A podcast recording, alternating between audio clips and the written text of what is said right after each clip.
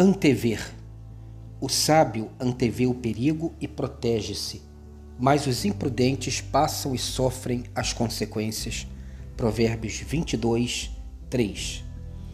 Antever pode nos sugerir um dom especial, algo das estrelas, mas não é assim.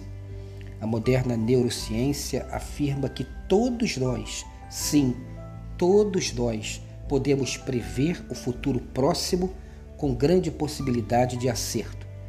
A denominada corrente da consciência é um processo mental simples que se vale de experiências anteriores e de um certo raciocínio de causas e consequências que todos nós temos. Todos nós. Uma dor assim, se tivesse podido prevê-la, saberia suportá-la, disse Virgílio, poeta da Roma clássica. Leonardo da Vinci combina com ele e diz: não prever é jamais lamentar.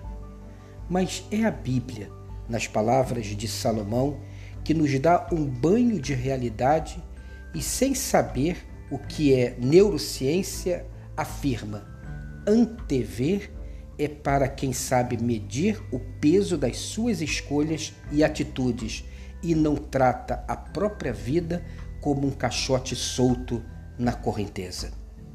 Enfim, antever é para todos nós e para quem quer. Antever é para os sábios.